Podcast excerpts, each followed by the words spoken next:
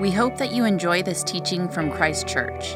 This material is copyrighted, and no unauthorized duplication, redistribution, or any other use of any part is permitted without prior consent from Christ Church. Please consider donating to this work in the San Francisco Bay Area online at christchurcheastbay.org.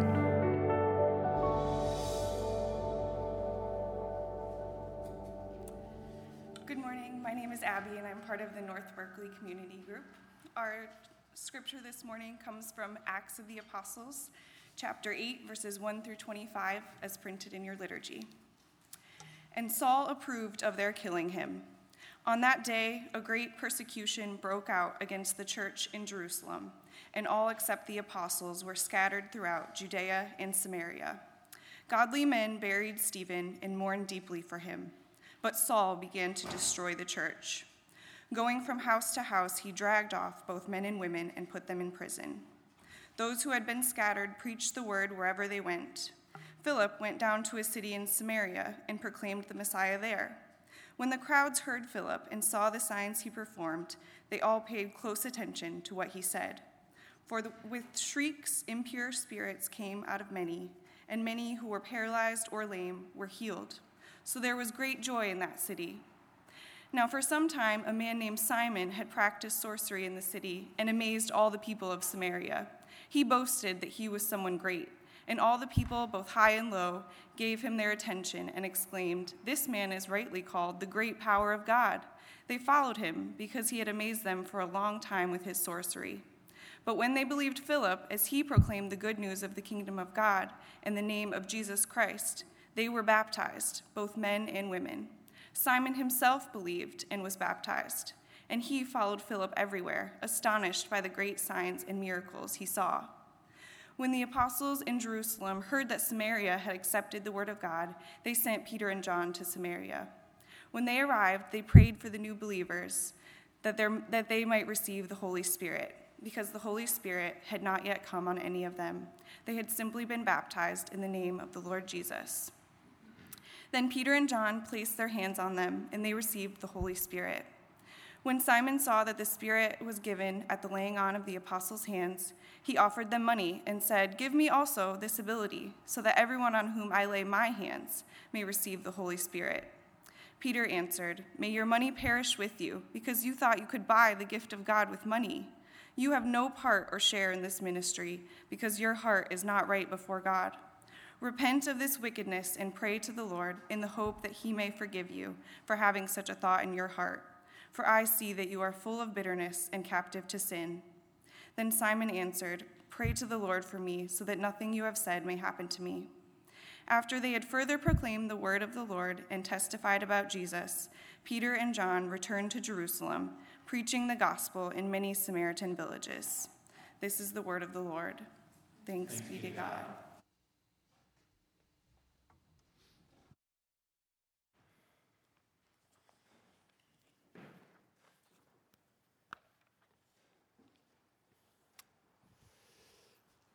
Well, Christchurch, we, we live in a, a strange world, don't we? Um, things that one group of people take for granted can be quite opaque to another. I've heard it said that uh, in Germany, everything is forbidden except that which is permitted. And in Russia, everything is forbidden, including that which is permitted. Meanwhile, in France, everything is permitted except that which is forbidden while in Italy, everything is permitted, including that which is forbidden. And I've lived in Italy, I can attest to that. In the US, of course, uh, everything is either forbidden or permitted. We're just not sure which is which because we're waiting on the federal, state, and local authorities to coordinate their efforts together. Uh, but we live in this strange world. We live in a really confusing time right now. It reminds me of this old joke that I heard what's the difference between a consultant, a lawyer, and a theologian? Uh, a consultant borrows your watch and tells you the time. Uh, a lawyer borrows your watch, tells you the time, and then keeps the watch as part of the payment for their fee. And a theologian just simply tells you the time and suggests that you adjust your watch. And uh, my, my job as, as resident uh, theologian and pastor here is to tell you the time and, and help us to all adjust our watch. And the question is, what time is it? And I want to say that today um, it's time to rebuild Christ Church together. Uh, we've had 14 months apart. We have, uh, you know, experienced relentless change, incredible uh, volatility and, and, disruption and losses in our lives. And it's just time to come together uh, more and more in person, uh, trust these vaccines to do their work, to make us safe. And it's time to rebuild Christ Church um, one, one gathering at a time. Uh, every Sunday, we're, we're going to gather. Uh, next Sunday, we're going to gather again the Sunday after that, and the Sunday after that. Uh, next Saturday, we'll be together for a half day retreat. Uh, our women are going on a hike, some men are getting together for beer, youth are playing laser tag. We're going to meet on a Saturday morning for prayer, uh, 10 to 15 minutes if you can brave the cold in the side yard for coffee after this. Every uh, gathering, every encounter, every conversation, every little investment of our time uh, matters incredibly right now in these weeks and months ahead of us as we want to build up Christ's church here again. Um, if you're following along with us in our Bible reading plan, we're reading through the epistles, the letters of the New Testament, and our reading a day or two ago was from Romans 12, and uh, the Apostle Paul says this He says, In Christ, we, though many, form one body, and each member belongs to all the others. We have different gifts and functions according to the grace God has given to each of us. And what Paul is saying there is that every one of us can play uh, that each of us has gifts that need to be exercised in order for the church to be built up, and, and that Christ Church really is incomplete without any one of us, and that God has things that He wants done and said that can only be done and said by you, um, that God has needs He wants to meet that He's gifted only you to fulfill. And uh, so, what I just want to affirm this morning is that we need each other, and um, the more we can be here, be in the flesh, come to these family reunions with the people of God, I think the more blessed we're going to be. And if you can't be here, uh, if you're at home this morning, know that we love you, we get it. Um, we hope to continue to see you online. But I just want to remind us as we're looking through the Acts of the Apostles, the church has always had this predictable pattern of gathering on the first day of the week to celebrate the resurrection of Jesus and to come together in that celebration, focus on what is the primary task of the church? The primary task of the church is evangelism. Of all the things that we do to nurture our interior life, the primary task of the church is evangelism. And we come then to be filled by the Spirit for that task, sent out in Jesus' name, and then we come back the next Sunday to celebrate the fact that God is building his kingdom in our midst. That's what we see over and over in the Acts of the Apostles. And so we've been tracing this out Acts 1, Acts 2, Acts 3, and now we're going to fast forward today to Acts chapter 8. And uh, the, the message of Acts chapter 8 is this that, that pressure prompts mission uh, with a holistic gospel and the Spirit's power. Uh, Acts chapter 8 says that pressure prompts mission with a holistic gospel and the Spirit's power. And I want to say a word about how pressure prompts mission because our, our story picks up in verse 1 that Saul approved of their killing Stephen, and on that day a great persecution broke out against the church in Jerusalem, and all except the apostles were scattered throughout Judea and Samaria. The context is Stephen, who's a deacon in the church, uh, has just become the first uh, Christian martyr. And uh, his execution has caused these Jerusalem Christians to be scattered like seeds throughout the land of Israel. Until now, the church has been tucked up in uh, Jerusalem, and they've had no task force, um, no, no strategy, no grand plan for some missionary movement, no idea or vision for how they were going to break down the barriers to take the gospel from here out to Samaria, much less further beyond to Africa and Asia and Europe. But the resurrected Jesus said that that's what had to happen, right? his gospel had to break out. In Acts 1 8, he says, You all, uh, to a group of about 120 disciples, he says, You all will be clothed with power from on high when the Holy Spirit is poured out on you, and you will be empowered to be my witnesses in Jerusalem and Judea and Samaria and even unto the ends of the earth. I think we all want to be part of something that is growing, something that's expanding and reaching new people and taking new ground. And so the question is how does this exciting missionary movement begin. And what we learn here is that it begins in bitter persecution, it begins in ruthless repression. In verse 3, we read Saul began to destroy the church. Going from house to house, he dragged off both men and women and put them in prison. Saul's described here like a savage wild beast who's just gobbling up his prey for breakfast.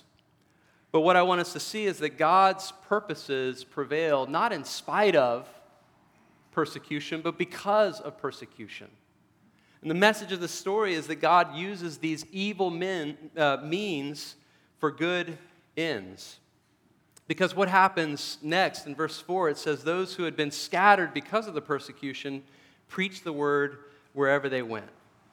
Now, there's no evidence that these Christians enjoying their salvation in Christ had formed a mission task force, formed a committee on evangelism, came up with a, a plan to conquer the world for Christ.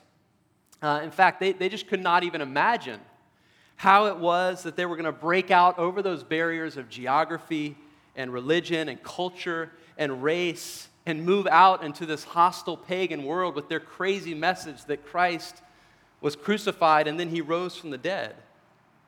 But what was not done because of the slowness of these Christians was in fact achieved by the bitterness of God's enemies.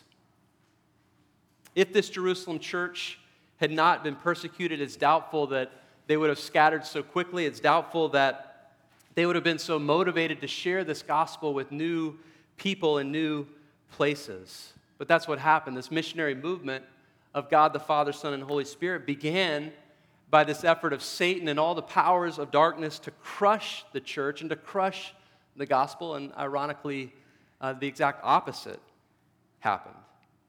Now, why does that matter for us? We're not the persecuted church, right?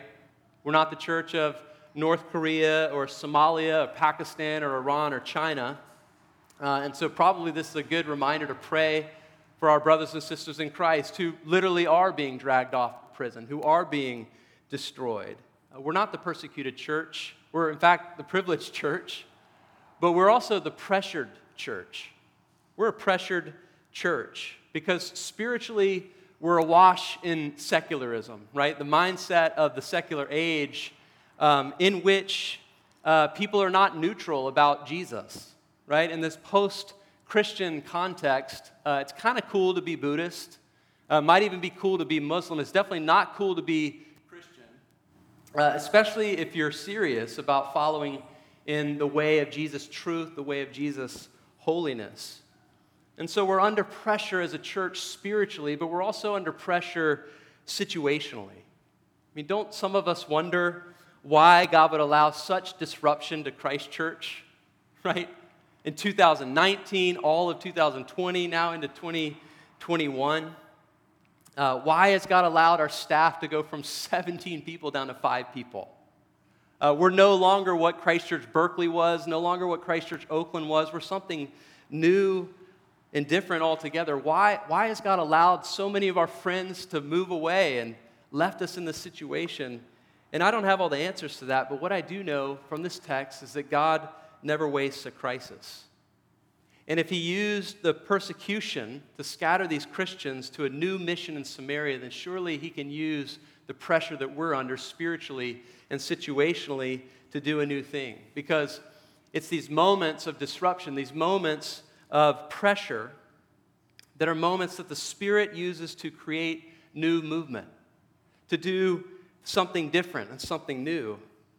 And when we're open to that, uh, God does amazing things beyond the horizon of what we could see or the plans that we previously had.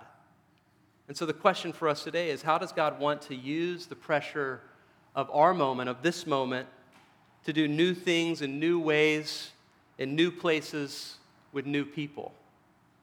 And are we, are we willing? Are we ready to embrace the new things that God has for us? Are we ready to adjust our watches to His time? or is He waiting on us to catch up to His plan, His action, His mission that He has prepared for us here in the East Bay? Um, after a catastrophic global event like the pandemic, with so much seismic and, and rapid change, it shouldn't surprise us that there's going to be, and there already is, a heightened sensitivity, a heightened uh, seeking after spiritual things, right? As our global society is going through a nervous breakdown basically everywhere, right? All the, that pre COVID crisis of identity, that pre COVID crisis of belonging and meaning and purpose, that's been intensified among all people everywhere. And I believe that God wants us at Christ Church to be ready as a church family to move out to new people and new opportunities and new challenges where people are looking for the truth that they've been built for, which is the truth that has been entrusted to us. Right? So that's the first thing I want you to see is that, is that pressure prompts mission. Pressure is not always a bad thing. Pressure prompts mission. God uses bad things to good ends. But pressure prompts mission with a holistic gospel. With a holistic gospel. Look at verse 4 again. It says, Those who'd been scattered by the persecution, they preached the word wherever they went.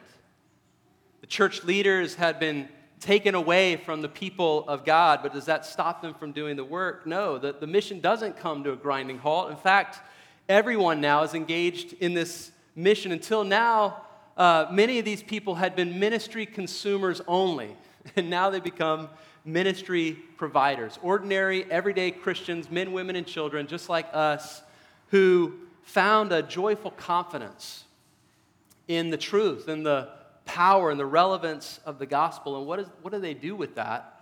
It says that they preached the word.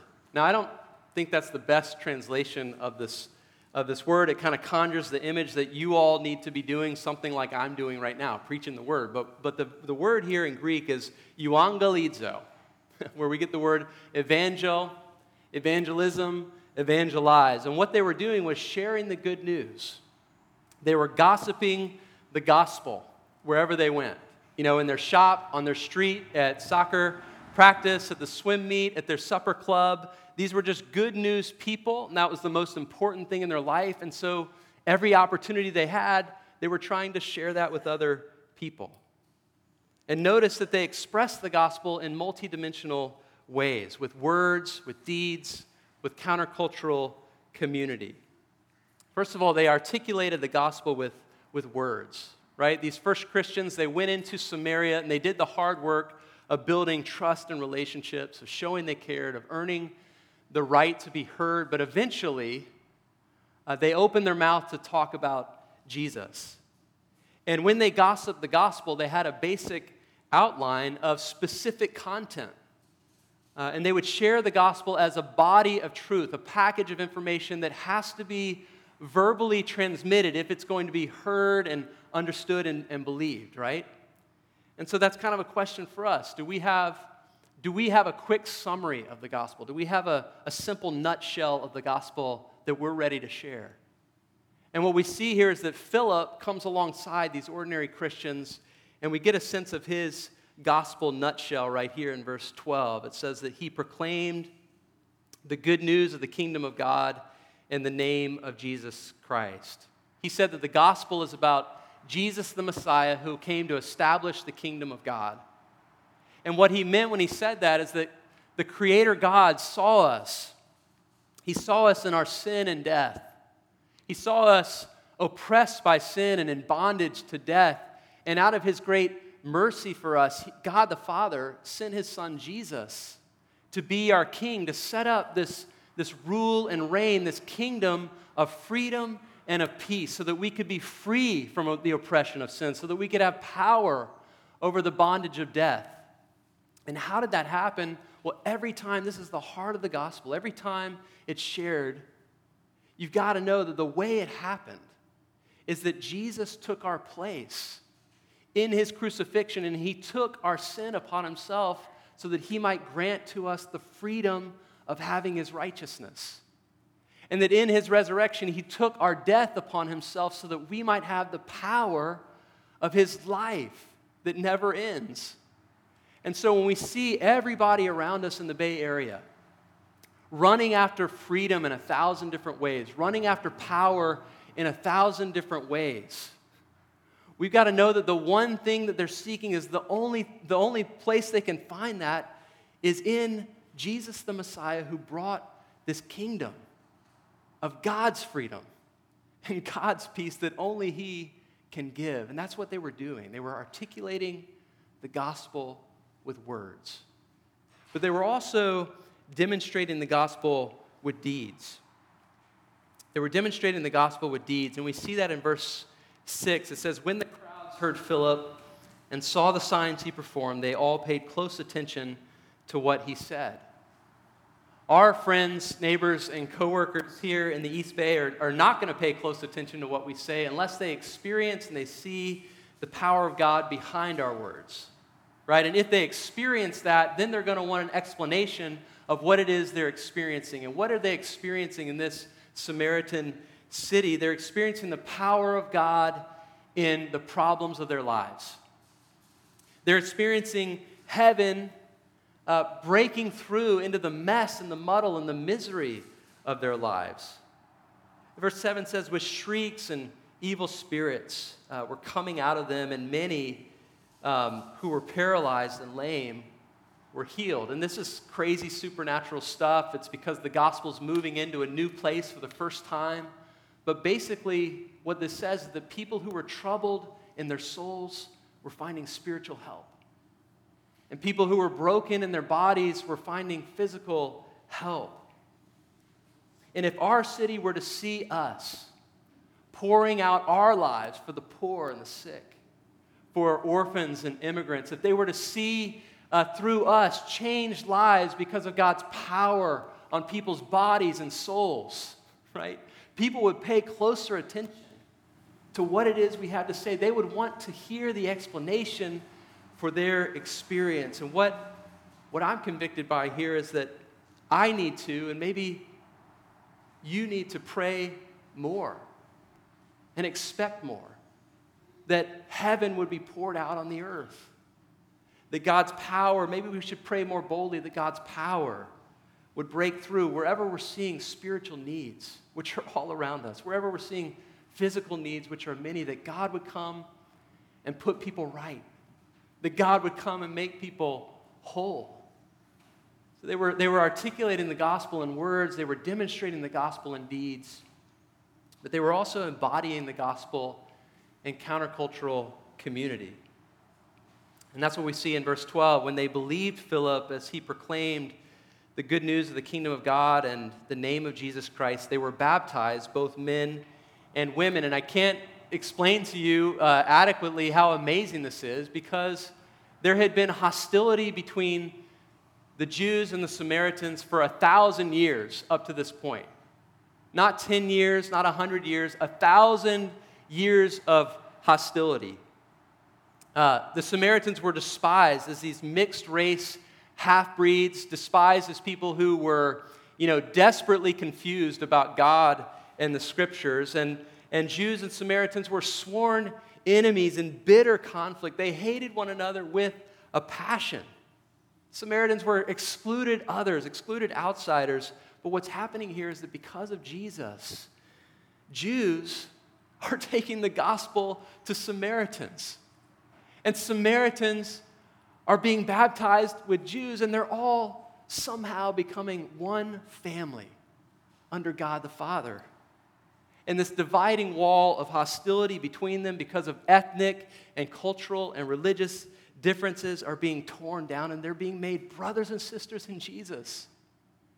And friends, this can, this can happen among us. Jesus has the power to tear down the walls between the rich and the poor, between the educated and the uneducated. Jesus has the power to tear down walls between Europeans, Africans, Latinos, and Asians. He has the power to tear down walls like he's doing here between men and women. Jesus even has the power to tear down walls between Democrats and Republicans. And what they're doing here is they're embodying the gospel in radical countercultural community that respects, honors, and loves one another across their differences. And what happens when they do that it says in verse 8 that there was great joy. in that city.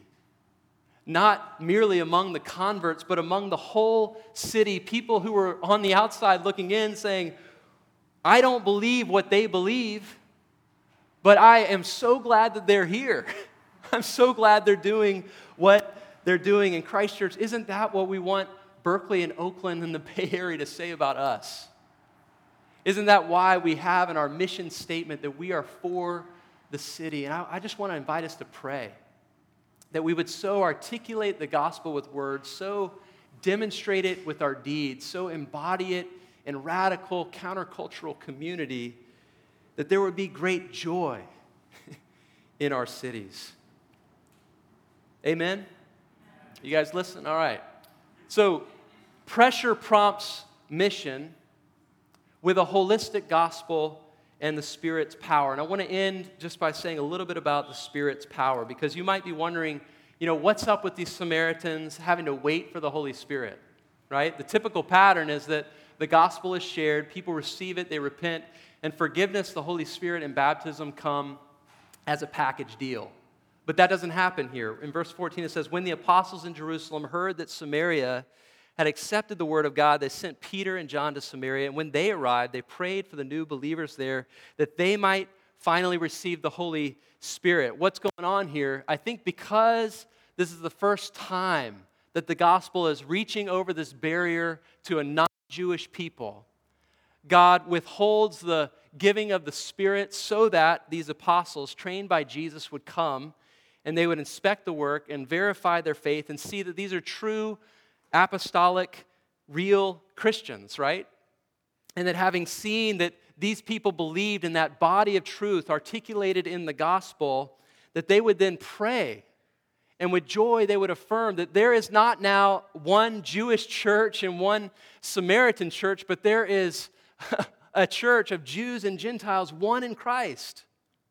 There's not a Samaritan church up here and a Jerusalem church down there. It's all one together and the Holy Spirit is the sign of God's power that creates that unprecedented unity. And it's so impressive, particularly to this one man named Simon, right? It says, when Simon, in verse 18, when Simon saw that the Spirit was given at the laying on of the apostles' hands, he offered them money and said, Give me also this ability so that everyone on whom I lay my hands may receive the Holy Spirit. Why is this included in the story? Because it's trying to point out the difference between a true Christian and a false Christian, between a real disciple and a counterfeit disciple. Right? In verses 9 through 11, we meet this guy who's not a smoke and mirrors, sleight of hand uh, magician.